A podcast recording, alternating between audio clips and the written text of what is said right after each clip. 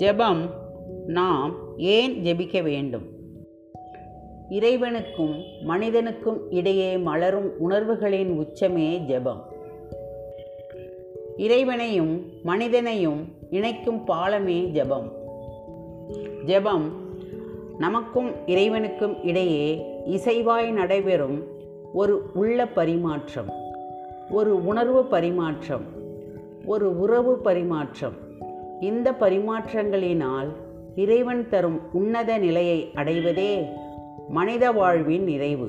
அந்த வகையில் இறைவனின் இனிய கொடையாகிய இந்த அழகிய வாழ்வை இனிதே வாழ்ந்து இறைவனில் இணைந்து இறை ஒளியின் கீறல்களில் வழிநடக்க ஜெபிப்போம்.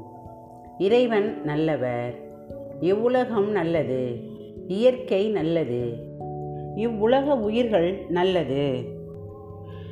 இயற்கையாகவும் இயல்பாகவும் வாழும் மனிதர்களும் நல்லவர்கள்.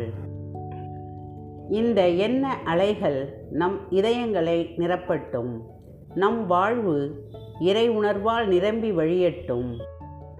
இறைவனின் இருத்தல் தன்மையை உணர்ந்து நம் இதயத்தின் இனிய உணர்வலைகளையும் அதிர்வலைகளையும் இதமாய் அசை போட்டு இயல்பாய் இனிதாய் இறையில் இணைவோம் என்பது நிச்சயம்.